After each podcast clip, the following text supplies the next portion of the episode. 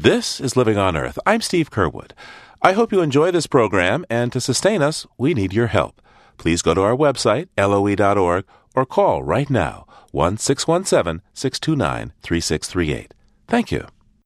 It's Living on Earth. I'm Steve Curwood. The natural world is woven together like a beautiful tapestry. But the beauty of the individual threads can be debatable and is very much in the eye of the beholder.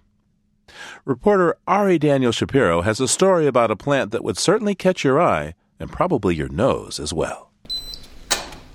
Just inside this tropical greenhouse at the University of Utah is a potted plant. This is it.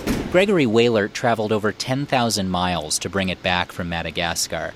He really wanted that thing, but you'd never suspect it was worth all the trouble he had to go through.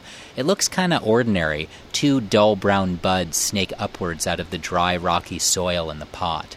But Wahlert had his reasons. To understand his thinking, we have to rewind the clock. Wahlert's a botanist, and in 2006 he was collecting tree violets in Madagascar. A few miles off the northwest coast sits a tiny island called Nosy Ankarea. This small island is a block of basalt lava that has just risen up out of the Indian Ocean. Wahlert wanted to look for violets there, but he couldn't just show up with his shovel and a plant press. The island is sacred. For maybe centuries, the Sakalava ethnic group had buried their rulers, their kings, if you like, on this island. And so before we could go collecting, we had to ask permission from the village elders. Ultimately, he got it. Wahlert packed up his supplies and camping gear and hired a local boat to take him over. Up on top, the soil is extremely rocky and it's very hot, bone dry. And yet, he found his tree violets. But that's not all. I also found this other plant in full bloom growing all over the place. Spectacular, charismatic plants. And what makes a plant charismatic? A beautiful flower, uh, maybe some sort of scent. And this plant had both. Sitting atop each plant's four foot tall tan and purple stalk was a short stack of dozens of tiny black and yellow flowers, which were tucked inside a purple polka dotted leafy sheath. And then bursting out of those flower stacks, a pale green, foot long, suggestive looking, well, maybe it's best to trot out the genus name here Amorphophallus. Kind of an X rated botanical name. It means uh, misshapen phallus. And that's exactly what it looks like. The very top of this phallic part of the plant looks as if it started to melt and then re solidified.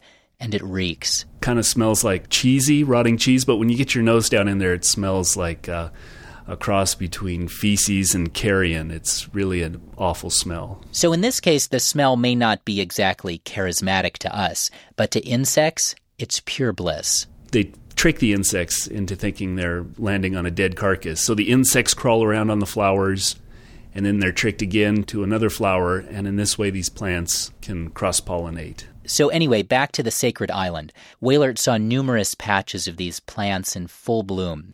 And then, his first night on the island, he fell ill with malaria that he'd gotten earlier in his trip. I had spent so much money and so much effort to get to these islands, I was going to at least do something. And so I staggered around and did a little bit of collecting. Finally, he had to get off the island to receive treatment, but he brought one sample with him.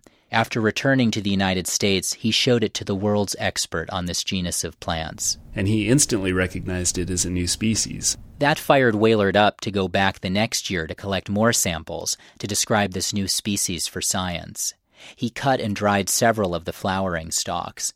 Those stalks grow out of large 40 to 50 pound underground tubers, so he dug up about a dozen of those as well to distribute to various greenhouses and herbaria, including the one at the University of Utah.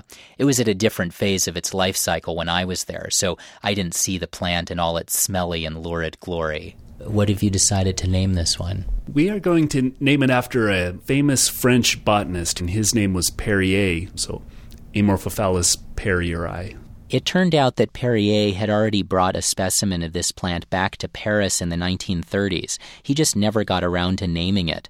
Wahlert found the plant when he visited the herbarium in Paris. That's why he decided to name it after Perrier. The fact that it took almost 80 years for someone to discover that someone had already discovered this plant shows just how much inventory there is in the tropics to classify and how few people there are who are actually doing the classifying. It should be noted that the main reason this plant was still discoverable in this millennium was that the island of Nosy Nosiankarea is sacred and undisturbed. But with cattle grazing and other development, that's not the case for most of this region. The surrounding islands are almost completely cut down, burned down. What little left is going fast. There's huge places in the tropics that are being destroyed quicker than the plants and animals can be described.